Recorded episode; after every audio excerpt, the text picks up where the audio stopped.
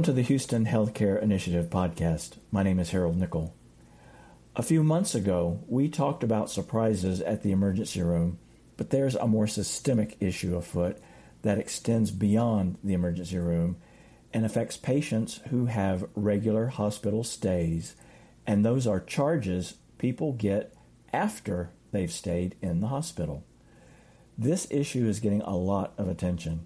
Among other things, there are both House and Senate committees which have approved legislation to ban what's known as balance billing. Now, this is where a provider seeks payments directly from patients for charges their insurers will not cover. Healthcare providers and hospital groups have also pushed back on the rate setting approach, claiming it unfairly favors insurers and warning it could discourage doctors from practicing in certain areas where the rates would be lowest. These groups have spent heavily to influence the bills this year. So, what's the real issue here, and who should we believe? Here with the answers is respected neurologist Dr. Steven Goldstein. Now, Dr. Goldstein, before we get too deeply into this, how can anyone be surprised by a hospital bill? It just seems really odd. Well, it seems odd because this is the only part of the economy where this is allowed to happen. No one ever bought a car, a refrigerator, or a ticket to a movie without knowing the price in advance.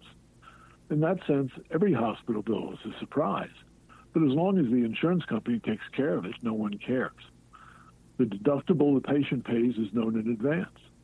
The actual hospital bill is so complicated that no one understands it, but the insurance company has negotiated a deal with the hospital, so that again, no one cares. It is only when other bills, in addition to the deductibles and copays, get passed directly to the patient that gets the patient's attention. This happens when a hospitalized patient is seen by a doctor who is not part of the patient's insurance network. These charges are not negotiated with the insurance company. The patient has no ability to negotiate with the doctor and no ability to decline the service. The doctor does not inform the patient of his rate prior to the service.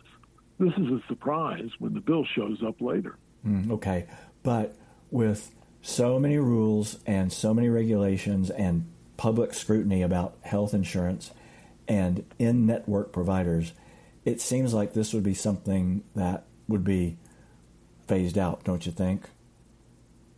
Yes, there are plenty of rules and laws that apply to health insurance. This is not one of them. In fact, a recent Journal of the American Medical Association study found that these types of charges were on the increase. How, how can that possibly be? Well, according to the study's author, Dr. Eric Sun of Stanford, a single insurance company's records from 2010 to 2016 were studied. He examined situations where patients were admitted through the emergency room, where patients have little, if any, choice of provider. He also studied the care given at an in network hospital where bills were thought by the patient to be covered by insurance, and were very surprised to learn later that in fact they were not. If that were not enough, the average of these costs rose 42% from $804 to $2,040. You ask how this can be? It can be because the decision to participate in insurance is made independently by every doctor you see. Okay. Um, okay, I get that. I just wonder why why doesn't the hospital screen or require this?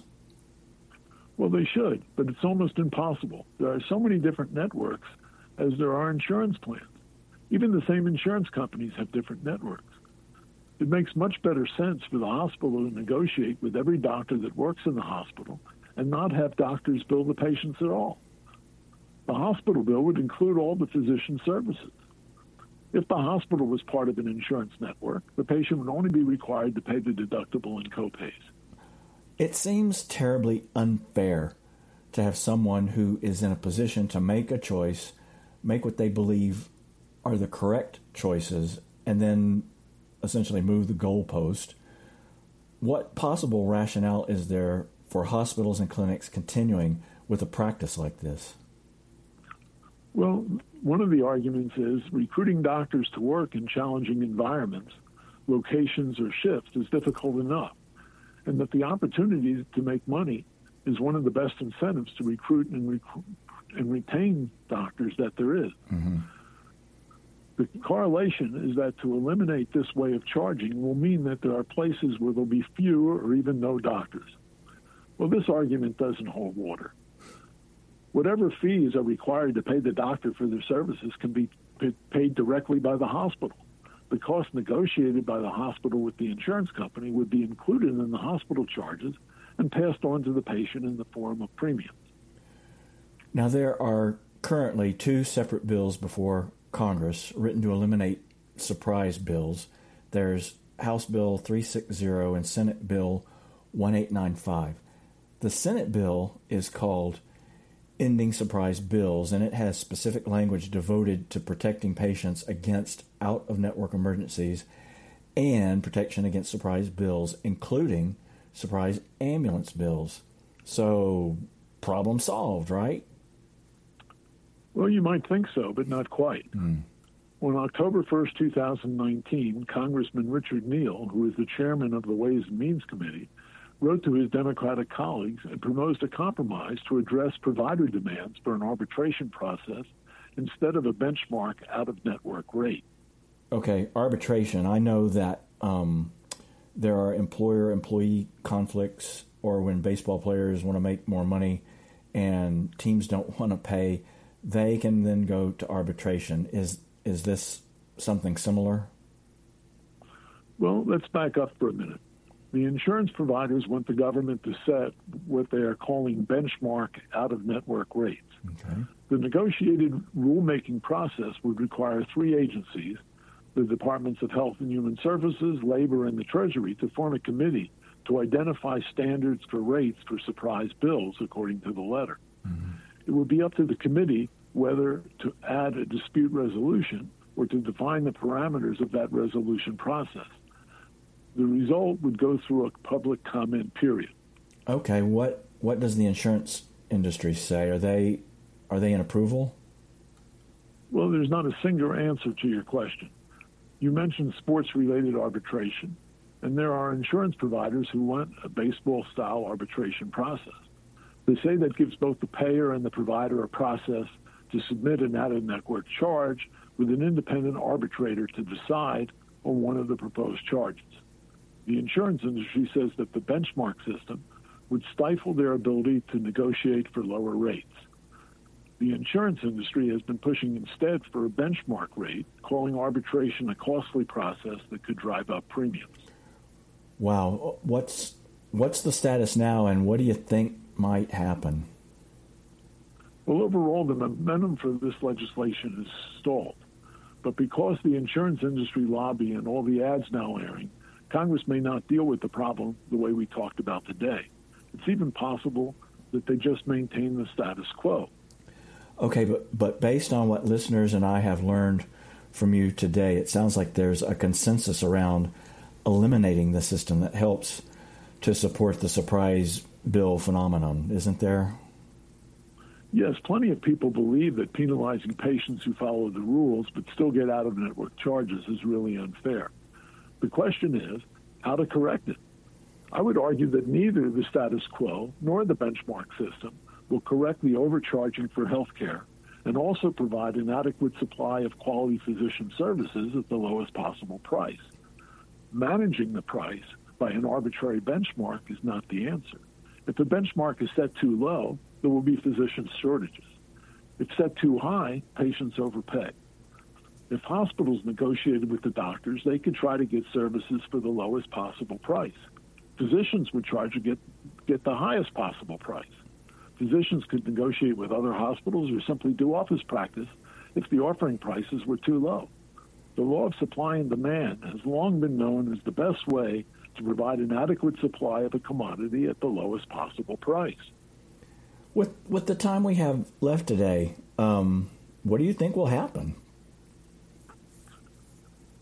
Well, the outcome for this is not settled by a long shot.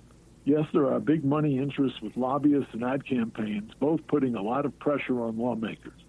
In my view, the current bill will not fix the problems over overpriced medical services, but only cover them over with a band aid.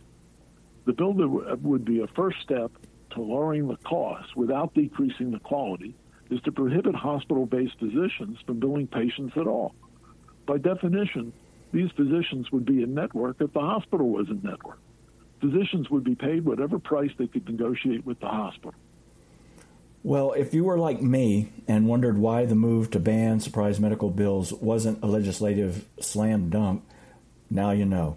Special interests, specifically hospitals and the private equity backed companies that have largely taken over their emergency rooms, are standing in the way, spending piles of money on their advocacy ads sponsored under innocuous sounding names like Doctor Patient Unity.